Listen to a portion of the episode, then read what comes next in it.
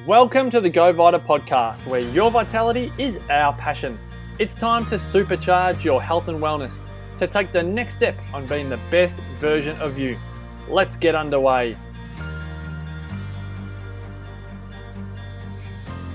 Hello and welcome to the Go Vita podcast, a show dedicated to bringing you the latest and greatest wellness advice so that you can enjoy the health and vitality that you deserve. Marcus Pearce here with you, CEO of the Wellness Couch Podcast Network, and today we are talking low tox living. That's how to remove or reduce our exposure to toxic and harmful chemicals. One of the chief authorities on this topic is Alexx Stuart, who recently spoke at the Go Vita annual conference. Normally reserved for Go Vita store members only, you, the lucky podcast listener, get to come into the inner sanctum of the Go Vita community as we welcome Alexx Stuart to our first keynote speaker at this year's conference. She is the author of Low Tox Life and the founder of the thriving online education hub by the same name, made up of several e courses, a podcast. I'm biased. How good a podcast? It's one of the highest ranked in the health category in Australia, may I add. She has wonderful recipes, articles, and community action resources for an ever growing community of people wanting to be healthier and to make our planet happier. She's an educator, an author, a columnist, a speaker, and consultant at the forefront of a movement that is non judgmental and tough on the system that got us here, sharing her insights on how to live a low tox life. Would you please welcome to the Go Vita annual conference, Alexx Stuart? Uh, so generously described by Marcus just now, my name is Alexx Stuart, and I am super thrilled to have flown up to spend this afternoon with you guys. Um, we're going to have a little bit of a chat uh, quite specifically about a certain aspect of the low tox life today because I want to help you in your stores really hone in on the power of positive and empowering education to not only uh, achieve some of the goals that all of our customers have in this business, but also to achieve your business goals. Because I honestly believe when we align uh, uh, uh our, what we have to offer with the challenges in people's everyday lives, we can really achieve extraordinary change together. So, um, those were a few ways you could connect with me, and you can't see them anymore. Um, but I will go back. Hold on. Yes, because the clicker works. So if anyone wants to follow along on Instagram, that's probably where I'm most active at Low Tox Life. Is pretty much how you can find anything I do. Low Tox Life, the book, the podcast, the website, the Facebook page, the Instagram account. Um, and it'd be great to keep the chats up after today. So, today I want to talk about what living a low tox life means and how I arrived at that term and phrase. And then I want to talk about endocrine disruptors. So, the reason I want to talk about these is because we're in a powerful position, as I mentioned before, to affect huge amounts of change when it comes to endocrine disruption. And these little buggers are across so many different categories of our everyday lives. There are going to be some people in the room who are really up to speed on these, others not so much. But hopefully, by the end of my presentation, we'll, um, we'll all have a really clear understanding of the power of being more educated on these and how we can convert that to um, really positive customer experiences and sales. I need to be that. What? It's rubbing your dress. Ah, is it? Just have just check that. Oh, okay. That'll turn on. Okay. Is that even better? That's even better. Fabulous. Um, okay. Uh, adapt and survive, as they say. You just roll with the punches. Um, so, and then the, the third part, I want to talk a little bit about that education piece and how we can do that in our stores. Um, and fourth, you know, when Anne and I were talking about uh, this afternoon and what I might cover in the hour, uh, if we've got time at the end, I would really love to talk about what sustainability policies might look like. Um, because while endocrine disruptive chemicals sort of span much more than just plastics. They're in our personal care cleaning products, the air we breathe, and all sorts of things. Um, in terms of sustainability and that plastic and waste reduction, there's some really exciting things that um, probably a lot of individuals are thinking about and working on in their own little corners. But often when we come together and share those ideas, um, some pretty cool stuff starts to happen on a much bigger scale. And when we talk about being the largest co op in Australia in the health and wellness space, um, the potential is infinite. So, who am I? Um, Marcus, thank you so much for um, describing me so enthusiastically. But I, the terms I tend to use are gentle activist, first and foremost. What is gentle activism? It is a response that I've personally had in my own journey of learning about what we put on us and in us, how it affects our health and the planet, and how when I first connected with a few groups to think to do what you know what I thought was the right thing to do at the time, um, sort of first year of uni, you join Greenpeace and and you do the right things because you care. Um, I saw a lot of anger, and I really felt that um, that didn't sit right with me personally. And everybody has a different way of expressing their desire for change in the world, but I'm a very gentle, non-confrontational person, and I thought there's got to be a way that I can still make a difference with this personality type and not feel like I need to go and swing off a boat in the Pacific. And um, it turns out there is a really powerful way that everyday people can be activists, and that is literally by how we open our wallet every day and what we choose to spend our dollars with. And that's kind of how I coined that term. Uh, I've become an author as a general kind of progression from starting my website, Low Tox Life, eight years ago, and uh, and then researching has been probably about twelve to fifteen years of uh, trying to demystify what was in our food and what was in our personal care and cleaning products and farming systems.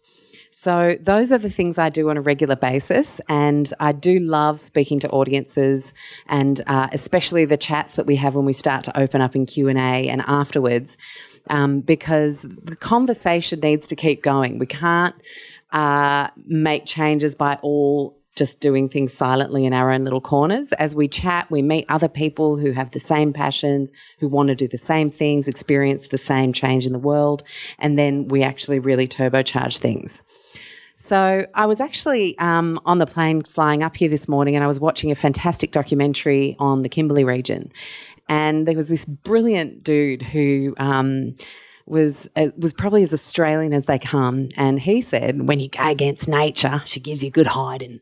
And I was like, that just hit me like a ton of bricks, because it is so true. And what what I started to see uh, as I started to look into food, that was where it really started for me um, when I started to see how things were grown, what kind of weirdo chemicals were being added to our foods, our processed foods, our packaged foods, and even the things that we were putting in our crops for farming.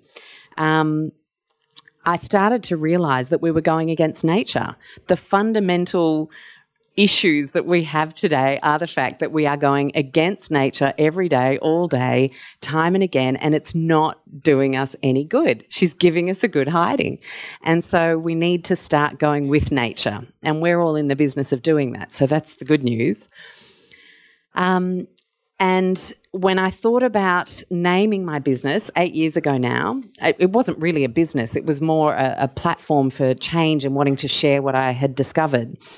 Um, I came up with low tox because I really wanted something that wasn't judgmental. I really wanted something that wasn't going to make people feel like they had to strive for some sort of perfection that just does not exist. I mean, who here has been on a diet or joined some sort of protocol or any, like, put your hands up if you've done anything that required you to follow a very strict sort of set of rules. Okay. And so um, we've all been there. And when we fall off the so called wagon, or when we um, start realizing it's a lot harder to do what the celebrity figure um, is making look so easy on their Instagram account, uh, we tend to feel really guilty, feel quite ashamed, and feel like we're just not good enough. And then we tend to often take two steps back after our one step forward. And I had experienced this myself. I had seen so many friends and family experience the same thing. And I'd learnt a lot about the food system, chemical system, and environmental toxins by about 2009 when I was naming this thing. And that's when I thought, the word low just popped into my mind low tox, toxins, um, toxins in food, toxins in the things we're putting on us and around us in our homes and the idea that this could be a really gentle movement for change, for curiosity, for moving forward, little bits of change here and there as we see that we're able to with our budget, with our time constraints, with the different priorities that everybody has at different times. And very quickly, I started to realize it wasn't just about the toxins in our personal care and our cleaning products. It was about the food and how that was grown. It was about the indoor air quality and how often we are safer outside than in. Uh, it was also about our mindset. You know, I mentioned before that sense of guilt and shame when we're trying to strive to do something better. It just doesn't serve us. And guilt can be quite useful. Brene Brown talks about this and she says, um, that guilt is a good kick up the bum sometimes. You know, when you've wanted to do something for a while, and uh, my perfect example, and I mentioned it in the book, is ditching the plastic bags. Um, and I, for a long time, was doing quite well, but every now and then would say, oh, it's just this one time. Just this one time. You know, I'm so good most of the time. It's just this one time. And I went along like that for about a year. And then I just started to feel this guilt in the pit of my stomach and thought, no, it's not just this one time. I'd seen one too many documentaries on the plastic pollution issue. And I thought, no, no more just this one time. So I used that guilt as a positive emotion to propel myself forward. How did I finally get rid of plastic bags? What I did was I started saying, if you can't carry it somehow with whatever you've got on you, you don't get to take it home. And so that meant 10 avocados in a handbag when I was on guacamole duty for a family function once. It meant wrapping like groceries in a gym towel and precariously carrying them home and creating that little bit of inconvenience for myself once I'd really, really decided I needed to do this a few years ago really propelled me into finally making that change. And so these were the kinds of examples that I had toyed around with privately and discussed with friends and, and and sort of seen this more gentle approach to making change start to really work for people.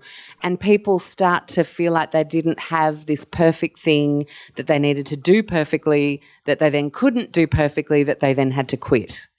Because quitting is not an option if we've got the challenges we've got ahead of us in both health and planetary concerns, right? It's just not an option. So we need to create a system and a conversation that allows people to feel like sometimes you're going to stuff up, that's fine. But as long as we're all going in the general direction and gathering more people along the way, which is key, we can't continue to be a tiny hippie niche of people. We need to keep collecting people who care um, then that's how I was going to operate as an educator in this space. I had educated in hospitality for many years. I had been in marketing for cosmetics, prestige luxury for many years before that. So I'd had two really strong um, education background industry experiences, and it was time to bring it to something I was personally passionate about where the passion started for me, and I share this in the book, was um, having recurring tonsillitis and not being able to fix it anymore with tons- with um, antibiotics. So I'd kind of gone around that merry-go-round where you get sick, go to the doctor, get the tons- get the tonsil medication, get better, feel better for a couple of months, then go back to the doctor when the tonsillitis comes back. On and on I went for years. And I got to my late 20s, and one day I was on the third round of the strongest antibiotics you could possibly be on, and they just weren't working anymore. I had developed antibiotic resistance. Wasn't something I understood until many years later. I can already see a couple of people nodding in the audience now who are obviously aware of this, or maybe you've been through it yourselves. But it's a pretty terrifying thing when you have no idea about what any other options are, because I didn't, didn't even know what holistic wellness was back then and the system just didn't work for me. So a friend came over and she said, Look, I know it's a bit crazy, but have you considered seeing a naturopath? And uh, because 15 years ago, it was a bit of a hippie woo woo thing to do, right? And so I just thought, what, what even is that? And I found one. She was way across town, but she was this fantastic woman and was my naturopath for 12 years before she had to move back to Germany, unfortunately, recently. Um, and I went and I saw her, and she put me on broth, well cooked carrots, and um, well cooked brown rice three days. That was all I was allowed to have, and some disgusting tasting herbs. And um, and she said, you know, call me in three days and tell me how you went. I was great. I was better.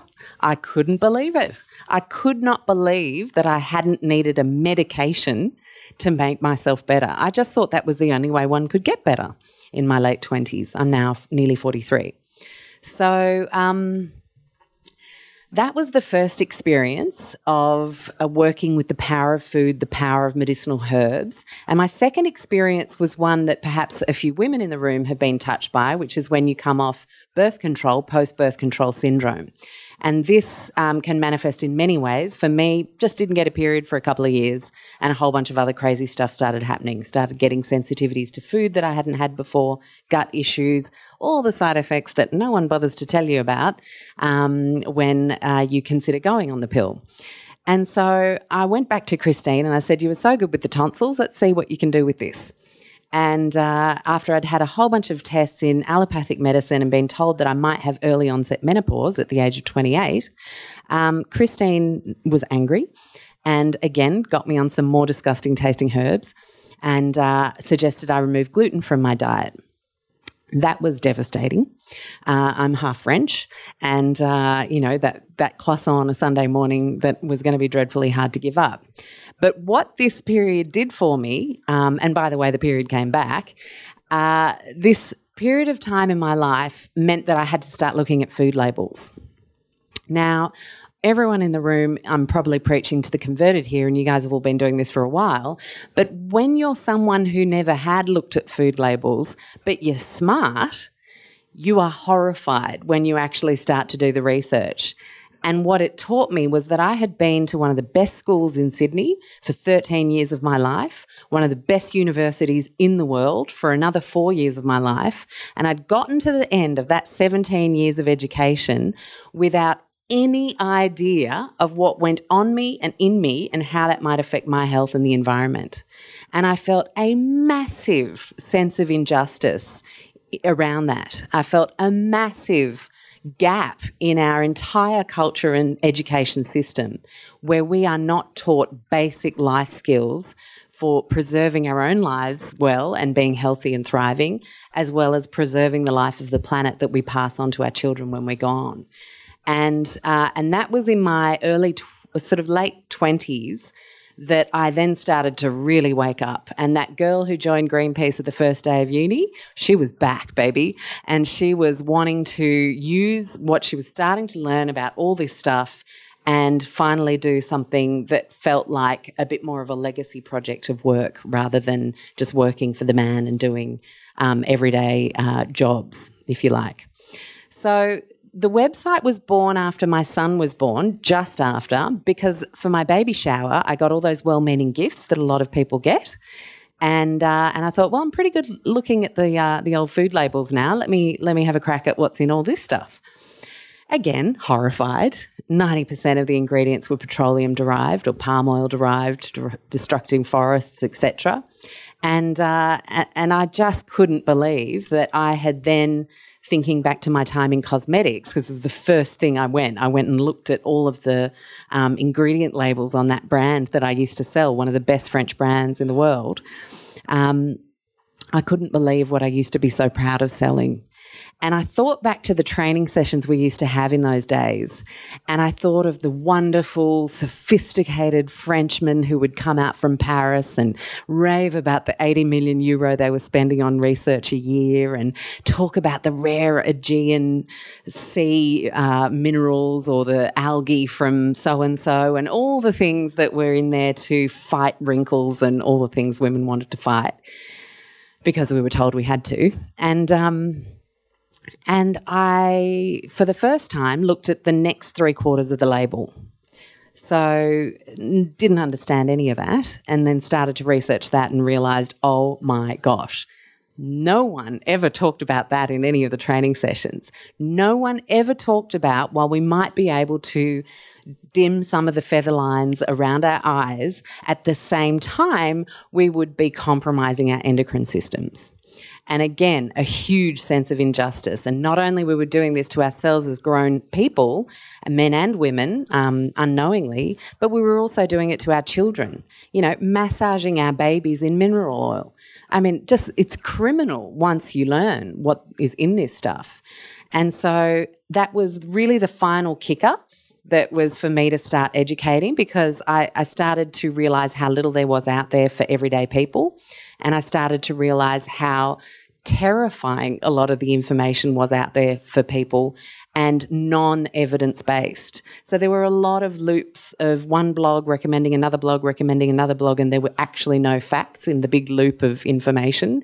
If you actually tried to find the study that that showed um, that showed cause for people writing really sensationalist articles, and so I felt like I needed to bring a voice of reason, empowerment, and positivity. Um, and, you know, a lot of people freak out. It is the age of outrage on the internet. But I really don't love outrage. I love considered, calm thought. And I think often hype happens so fast that we don't even have time to analyze anything anymore. And I'm a big fan of analysis before making a decision. So, uh, so that's how Low Tox Life was born. I would pick up something every day. I would look at it. I would research how it was made, where it came from, the ethics of the company, and whether I agreed with that once I matched it up with my own values that I was brought up with. Because often we don't do that when we shop. We literally shop for convenience or because a rock star endorses it or because um, you know, some celebrity promised it'd make her feel good, so it must make us feel good, and it gives us a little piece of the luxury that they afford every day. And we we buy so emotionally and so quickly based on hype and the shop more and the here's the link and all of the things that make us stop our um, our need for analysis, and we we just go running with those emotions. And uh, I, I really believe that when we start to analyze things, and when we start to slow down, if you like, on what we do buy, we realize that we don't need much, A, and we realize that we really, um, when we shop by our values, we buy very different things. And there's a course that I run that's on at the moment called Go Low Tox, and I've had 3,000 students from more than 40 countries do that course now. And uh, people think they're coming in, they're going to change their lippy, maybe they're going to change their moisturizer, going to change their cleaning products, and that'll all be fun. And yeah, now I'm non toxic. But people often come out the other side completely changed because of my passion for psychological change in the process of choosing better for us and the planet um, I, I, find that people actually start to completely change the way they view the world and their place in it. And it's a pretty powerful thing when you get to help people do that for themselves. I did it for myself, and it is why I wake up every day to do it for other people now, too. So, these sort of four chapters of um, this, this blog and business and education hub are also the four chapters in the book. And, you know, a lot of people might think, oh gosh, how do you fit all of that in there? Well, yes, it was hard um, because the end of course PDF for Go Low Tox is 160,000 words now. And this little baby's only, only 65,000 words. And it includes food in here as well. But what I've done is created, if you like, the perfect thorough beginner's blueprint to empower people with checklists, the easiest things you can change, the cheapest things you can change, um, and, and a sense of can do. So you don't get a whole bunch of guilting and a whole bunch of um, complicated terms. You literally move into any any of the sections and you have really, really simple things that you can do. Um, in the Go Vita stores, something I meant to ask before I started talking, but I didn't get the chance, so maybe someone can tell me. Do you guys sell any um, any uh, components for DIY cleaning or cosmetics? Yes fantastic um, because that's a really wonderful part of the book. We've got a lot of recipes in there, some of my favorites. And a lot of people who come to making better choices think, ah, I can't do this, it's all going to be so expensive. But then you teach them that you can go half vinegar, half water in their favorite essential oil, and boom, that's your bathroom cleaner, uh, kitchen cleaner. You know, there is always a choice that everybody can make. There's going to be the people who are more affluent who just want to buy the pretty labeled products, and that's fine. And I've found that I've gone a bit half half myself. Um, I'm a busy working parent, two businesses, um, a very busy speaking schedule, and I just can't make everything. And so um, I love to support low tox brands as well as making a few of my own things that are favourites to make. So I think this is one of the areas that the book will be a really useful tool when you bring it into your stores. Um, you know, not only is it a, I find, a great Christmas present, um, but also a really great tool for those people who are on budgets and want um, a, a, a really affordable option to start making their own stuff um, their own scrubs, their own cleaning products, and so forth. Um, so, uh, I guess the mind topic is in there because I really believe that I've, and I've seen this a lot in health and wellness, I see a lot of obsession. I see a lot of extremism and I see a lot of um, anxiety. Am I doing this right? Am I doing enough? Um, you know, people cooking from scratch into three in the morning because they think they'd be ashamed if they outsourced something or bought something in a packet.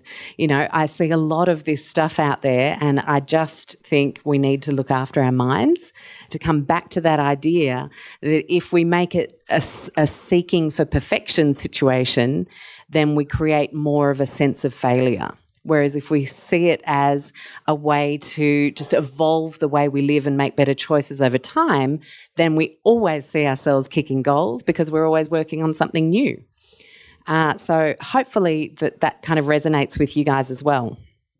Now, um, endocrine disruptors are something I wanted to talk about specifically today uh, because you kind of have to choose something. Otherwise, you could talk about this for three days uh, if I went over everything that we talk about in the low tox life. But this is a, a, a really um, big passion of mine to wake people up to. Um, does everyone know what endocrine disruptors are? Few people not nodding, so I'm just going to say in case. So, endocrine disruptors are um, things that can modulate our hormone networks. Our hormones um, come from a series of glands around our bodies. It's not just sex hormones, it's the thyroid, um, adrenals, so our cortisol, stress hormones, etc. And what endocrine disruptors can do is either block or mimic um, natural hormone signaling and production. And this can affect fertility, it can affect uh, weight and metabolism. Uh, the, the term obesogen was call, uh, coined, I think, in 2006. Uh, and it can also, it has been shown to modulate tumours um, and uh, progress cancers faster than they might normally uh, have progressed. So they're a really big deal in the scientific literature. And the thing about endocrine disruptors is, is they're really prevalent across many different aspects of our day to day lives. So when we learn about what these are, how to find them, and how to start reducing our exposure to them, we're learning about several different categories of our day to day life choices. And as business owners in the wellness space, we're also learning about many different categories that we can talk to our customers about, uh, which I think is always a really good thing. So it's not just about us knowing this and thinking, oh, great, we're healthy, but it's what can we do once we've actually empowered ourselves to then empower our communities. Um, so we find them in our personal care, we find them in our cleaning products, we find them in our indoor air and public spaces. Um, I don't know if anyone was in reception this afternoon and went, whoo, what's that smell? Um, did anyone else notice the air freshener? Um, yes, okay. I and I wrote a feedback um, comment in the little pop up that you get on the internet, and I got a phone call like 10 minutes later. I was like, oh gosh, no. So I'm not saying this to be mean. I'm perfectly happy in my room. It's lovely. Um, I just send feedback because I work in environmental sciences um, and toxins, and I, I, I'm concerned for your staff. So a lot of people don't realise these synthetic smells that are pumped around public spaces are detrimental to health. And so I'm a, a very friendly um, person who conveys this news, but um, I was really impressed with their response rate. That was that was like ten minutes is really impressive. Um, but uh, uh, the other one is in um, uh, public uh, toilets, for example. You know, if you happen to be in that cubicle, when that ticking time bomb goes, and then you're like, no. And then there's just this smell. And for me, I'm really chemically sensitive. Um, I suffer from mold illness. I don't know if anyone's been affected by mold in the room, um, but it does make you very chemically sensitive uh, until you're further down your recovery line. And so I am the canary in the coal mine for that sort of stuff at the moment uh, in our food packaging. So, a lot of people don't realise that of, uh, often a lot of the cellophanes that we use to package our whole foods um, ha- contain uh, phthalates, and I'll go into those in a little sec. In our dining experiences, um, who's had a ridiculously tender chicken breast in a really good restaurant? Often they're cooked in plastic pouches uh, in the kitchen um, under a technique called sous vide. Uh, not great uh, to to eat that way. Uh, in our oceans and soils, so a lot of our fertilizers, a lot of our um, pesticides, herbicides contain these endocrine disruptive uh, chemicals, and then of course our crops. So they're everywhere, and it's a biggie. And I just want to list a few so that we become really, really aware of where these guys are. So, BPA and BPS, I noticed on your website that you sell BPA free bottles. Fantastic. Um, I'm a huge fan of the stainless steel variety of bottles. Personally, that just wipes out any kind of plastic contamination possible. Um, but we also find uh, BPA in um, a lot of tinned foods, and often BPA has been replaced with BPS. So, if your store ranges tinned foods, it's always a good idea to do a little bit of investigative work and see whether you're ranging a brand who just uses the tin, nothing else. Um, and there are a few great ones that do these days, which is awesome. Um, I'm happy to chat to anyone in the room afterwards. I'll stick around. I mentioned to Marcus, you know, I, am a junkie for question time. Uh, so if anyone has any private questions, you can ask me as well. Phthalates. These guys are tricky because you don't see them on a label. So who has um, uh, seen the word fragrance on a label before? Obviously most of us have. The word fragrance can mean so many things. It can mean up to 150 different things. And uh, phthalates are bendy, stretchy, sticky chemicals that make fragrances last. Um, or that make plastic soft. So in Toyland, think of those, um, think of yoga mats, um, not all of them, obviously, but some. Uh, think of uh, those really cheap balls that we often buy. Like they've kind of got bumps all over them. You can get them from two dollar shops, and it's like a huge ball, but you can hold it like this, and it doesn't. You can actually grab it. So the fact that, and it feels sticky, you can kind of feel that it is sticky when you take your hand off it. That has a very high phthalate content. For any of the parents in the room, try and give the slime craze a massive wide berth packed with phthalates. Um, those little containers at the um, the little you know those toy shops that have them as the easy low lying kind of eye level for the kids slime buckets and and they force you to buy them. Um, but in fragrances, phthalates are there to make the fragrance last. So we kind of have this idea that performance means lasting when it comes to fragrance. Performance means I can smell it 10 hours later. What if we change the definition of performance to performance doesn't means my product doesn't hurt me or the environment? Like that to me would be a really high performing product. And often, you know, when you switch to natural essential oil based products or, you know, you start making your own little roll ons and things, you think, oh, only lasts like 10 minutes. Well, the good news is, is that usually means there are no phthalates in there. And phthalates have been found to be particularly harmful to men. And I work with a lot of women in our community. So of the 3,000 people who've done Go Low Tox, only 10 of them have been men um, which concerns me because when you're talking about phthalates, um, they affect men far more than women. And we're talking about male fertility, male sex organ function, and um, male embryo sex organ formation. So, like, think about our little baby boys for a second there. Um, and so it's a really big thing. And the way they found out that phthalates affected boys more than girls is because the female factory workers in the phthalate factory in China were starting to have little baby boys with birth defects in their sexual organs. And so this is how the whole alarm bell um, went off for phthalates in the first place. And uh, and that was more than a decade ago now, and yet these are still swimming around in in so many of our consumer products. So a lot of consumers out there don't actually realize why we should care because a lot of us use kind of quite broad, oh yeah, it's toxic. Oh yeah, choose something natural. But when you speak to a man or you show a man a documentary like The Disappearing Male, one of my favorite documentaries to help guys get on board with this, when you actually know, it's kind of like telling a four year old don't and no. But when you actually take the time to describe why you're saying no, you know, you take it in like a sponge and you actually think, okay, you've finally given me the details on why everyone's going crazy about this stuff. Men don't, and, and correct me if I'm wrong here, guys, but men don't like just being told, no, you can't have it. No, this is toxic. We've got to move on to something else. You need a good top line bit of research, a couple of facts, maybe a doctor thrown in, maybe a doco from the ABC. Um, I found that helped my dad. Um, and when I was on the ABC, it was like finally validation for all the work I do. Dad believes me now, um, which was good. Um, so, uh, you know, phthalates are a big thing. So instead of thinking I need fragrances to be long lasting and to stick, and I need to be able to smell my gym buddy three days down the road from their aftershave, even through three showers, or I need to be able to smell that fresh floral scent on the hand me downs from my girlfriend five times washed and you can still smell it in the clothes. You don't want that to be your measure for performance anymore.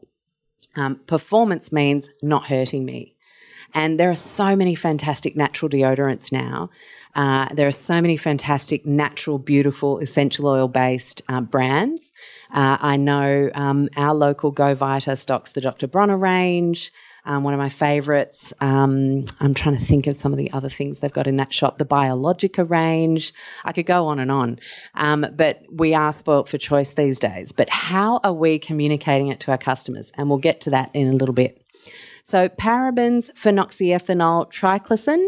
This is another one. A lot of people are quite um, sort of confused about things beyond parabens because we haven't really done much work to explain things. But the way I explain triclosan is is that it's harmful to the thyroid. Um, and so many people are having thyroid issues these days. And so many people are using heaps and heaps of hand sanitizers. Um, so many new mothers. Uh, interestingly, a huge group of people who have thyroid issues are new mothers. And while that is partly due to a massive lack of minerals and vitamins in the, the process of growing a human. Um, the other part, it's thought to be believed that another contributor is all of those hand sanitizers that we so, you know, um, crazily use at that time in our lives. Um, and when we mess around with hormone health in our thyroid, we mess around with a whole bunch of things. So, people who are really sluggish or overactive, people who can't lose weight, or people who can't put on weight, those two extremes of the thyroid um, cycle, uh, then you want to be looking at triclosan. Um, lead, obviously, and a lot of people live in old buildings, so there's paint issues with that. Um, perchlorate, which is from our um, a lot of fertilizers, ends up in like a lot of explosives industry. Um, and where that one ends up is in our water. And I know you guys sell water filters, but often if if we sell water filters, a lot of people don't realize what the real need is. And I was thinking, you know, imagine if we started communicating the five things you won't find in your water anymore once you buy one of these bad boys. And you know, to really start educating in a fun way. So it's about the excitement of getting something new and then the terrifying information is sort of secondary and in the background, but kind of cool that you're not going to be doing that anymore, um, rather than leading with fear, which I think just doesn't make anyone feel very good. Um, although I'm probably scaring some people right now. Um, PFCs, so PFOAs, PTFEs, think of your Teflon, um, non-stick cookware, non-stick mascara, non-stick clothes. This stuff is everywhere these days. I remember when my son started school, I thought, okay, I'll go to the uniform shop and I saw the shorts, picked them up to kind of hold up against him and I saw a big Teflon kind of tag and I was like, what? What? Why the heck is there Teflon in the shorts? Um, and of course, it's for durability and for stain um, resistance um, on on what they're saying. But what I was thinking was, wow, Dupont's a really clever company because we've all figured out that Teflon's toxic. And so we've managed to get it out of the frying pans, and they thought, well, let's just find a new customer. School shorts. Kids, let's get it on to the kids. Um, disaster, you know, Teflon never breaks down in the environment. Um, and you guys sell natural um, ceramic cookware in a lot of your stores. I know the Edgecliff shop does um, down near me. So, you know, can we talk about this in a really exciting way? Um, DDT, a pesticide from like five decades ago, still turning up.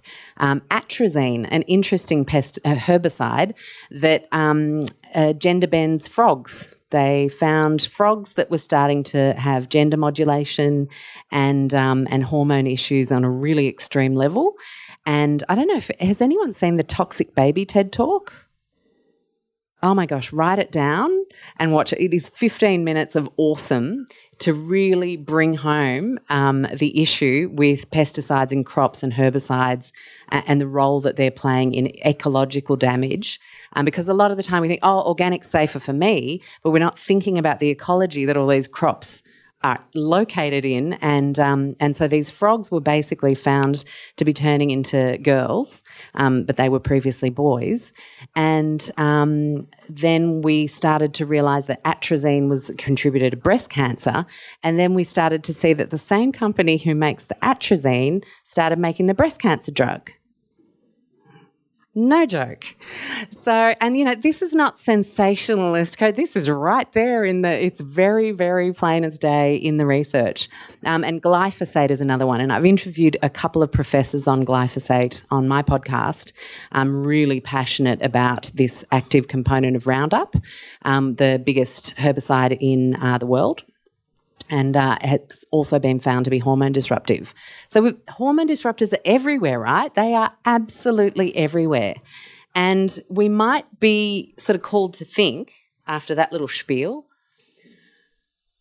that we could never possibly make enough change. Us in this room here, us in our own little lives, we could never make the difference that we need to make on a grand scale.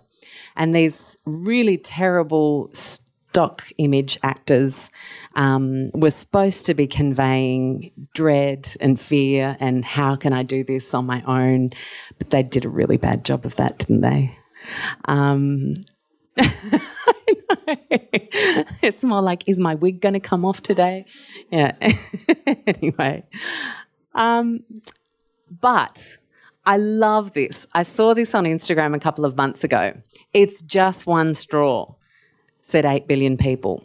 And if we keep thinking that we can't make a difference with our own singular daily choices, um, and, and, and don't start realizing that there are 8 billion other people that have the potential to start making these differences as well, then we're doing ourselves a massive disservice and we're doing our planet a massive disservice. And um, I come from, on my mum's side, a little island called Mauritius near Africa. And uh, two years ago, they banned plastic bags. And I was so thrilled at this news um, because when I grew up in Mauritius, you used to refill all your bottles, glass bottles, take them to the shop, get them refilled, your soda water, um, Coke if people drank it, and all those sorts of things. There was no plastic. Uh, but then, as I grew up, um, over the years, I started to see more and more plastic. And plastic is a huge cause for endocrine disruption in our oceans because those plastics contain BPA so often. And then when they break down in the oceans or fish swallow them, um, they then become um, endocrine um, compromised. Anyway, so I get to my 30s. I'm there. There's a cyclone a few years ago. And so I go out onto the ocean to check out the destruction afterwards. I thought I was just going to see a whole bunch of twigs, some trees, you know, fallen and things. But what I saw was a representation of the five biggest companies in the world on a beach in the middle of nowhere. Like Mauritius is a tiny little 60 by 40 island. Uh, I think it's about 700 kilometres off the coast of Madagascar, just plop in the middle of the middle Indian Ocean. And so I started with my auntie and we filled four massive garbage bags on one tiny little 200 metre beach.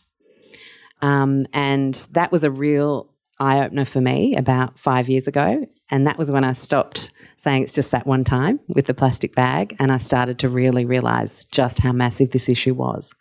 So if we start to think it is one straw and I've saved another one and I've saved another one and I've saved another this and I've saved another that and I've switched another product and I've done another this and I've told another friend who liked my lippy and I got her off the lead in the red lipstick. And then I told another friend who liked my mascara and thought my eyelashes looked good. Well, do you know what? The one I used to be using used to have Teflon and coal tar in it. I'm so stoked I've found a natural one that doesn't have that kind of stuff in it now. You know, and if we start to realize that we are change agents every day with every conversation, and as shop owners in this space, oh my gosh, how many conversations do we have every day? Then, uh, then things get pretty exciting. So, another thing I wanted to mention, just because I love what Boyan Slat is doing, and they are my charity of choice, and I don't really put a dent into what um, massive governments around the world probably contribute to investing in his projects. But at just the age of 16, he designed a technology that proposed to deal with the ocean plastics issue. Um, and the ocean is the most endocrine disruptive body in the world um, because of the amount of plastic that's in there. So it's a biggie. Um, he founded the company at 18, and the first trials are proving positive last month. And it's estimated that in the next five years, they're going to get through 50% of the garbage of the Great Pacific Garbage Patch between Hawaii and California. Amazing, right? So the, we could think it's just one straw, or we could find people who are doing stuff like this and get behind them. You know, we could start to just connect ourselves in networks. And I get goosebumps when I think about it. You know, imagine if a few of the really green minded stores in the group started to build a sustainability policy that helped other people who were a little bit shakier in that area, didn't know as much yet, and started to get on board with things, started to maybe do fundraiser drives for various local community organisations that were doing plastic pollution reduction uh, efforts. You know, it's so, so exciting. So, can I get a hand up from everyone in the room that we are not going to be that it's just one straw people ever again? On any issue when it comes to our health or the planet. It's a pretty powerful thing to put your hand up for if you really think about what we actually just put our hand up for. Because, you know, this planet goes to our kids and their kids. And um, in my book, right at the start, actually, I've got this fantastic quote that I came across from the Iroquois Nation people of um, the indigenous Indians of um, America. And they had this this, um, I guess, part of what you could kind of liken to a testament um, that said, let's act with the seventh generation in mind. And can you imagine, like, if we actually acted with the seventh generation in mind on everything? Halloween is tomorrow. Think about the disaster that is Halloween in terms of the amount of stuff that we buy. I'm very proud to say my son is going as the butcher of Edgecliff, um, wearing a leather apron that my husband made and a wooden axe. So that, that was how we did sustainable Halloween for him and still got him in costume and some red lippy on his arm and all those sorts of things. I can't wait to see the photos.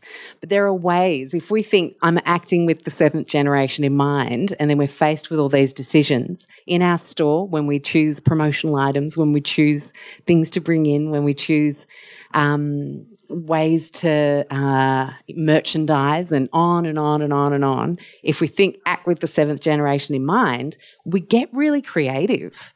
We start to think, well, how can I do this without causing some sort of a car crash of repercussions? Um, on health or the planet. And you can really start to see the change um, that happens. Five years ago, we would never have thought of a wooden axe and a leather apron for a Halloween costume. We just wouldn't have. We would have gone to Target, picked something up that looked hideous but fun, and um, and would have sent him off to Halloween. So um, that's kind of a, a, little bit of a um, a tangent, but a useful one. Um, so above all, I think it's really important to remember who we're doing it for. I do everything I do for my little guy. Um, uh, and where we all live, and that every little thing makes a difference We hope you enjoyed this episode of the Go Vita podcast. If you did enjoy it, then the best thing you can do is to subscribe to the podcast, hit that little button on your phone, share it with a friend, show your friends and family how to listen to podcasts and open up a whole new world for them. Whether it's on your iPhone or your Android or on the website at govita.com.au or at thewellnesscouch.com, show your friends and family how to listen to podcasts. And again, you'll open their eyes to a whole new way of learning and absorbing great information. You can spread the love by leaving a five star review on iTunes and make sure you head on over to the brand new website at govita.com.au where you can check out the latest Go magazine. That's Go Vita's quarterly mag with recipes, tips, special offers, and more. You can listen to all of the podcasts that are in this series. And remember, when next you're doing your shopping, make sure you do so in one of the 150 Go Vita stores around Australia because at Go Vita, your vitality is our passion. Bye for now.